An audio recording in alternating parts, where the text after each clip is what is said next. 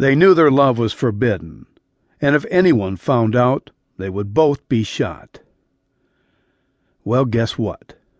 They both were in the attic, making passionate love, when the owner, Jack Bullard of the plantation, came in on them, and in a jealous rage, killed them both with two shots to the head.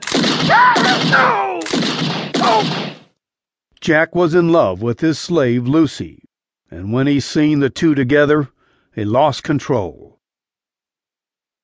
Then a panic stricken Jack knew he was dead if the Yankee soldiers found their general dead in his attic. So Jack took an axe and gave his slave Lucy and the Yankee general 40 whacks, then dismembered their body with the axe.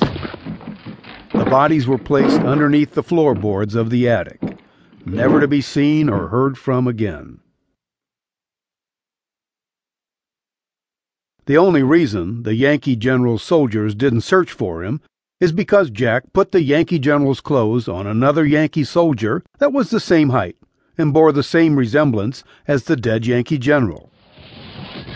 Jack placed what appeared to be the Yankee general's body at the battlefield on his plantation grounds, where a battle was underway, making it look like he got killed in battle.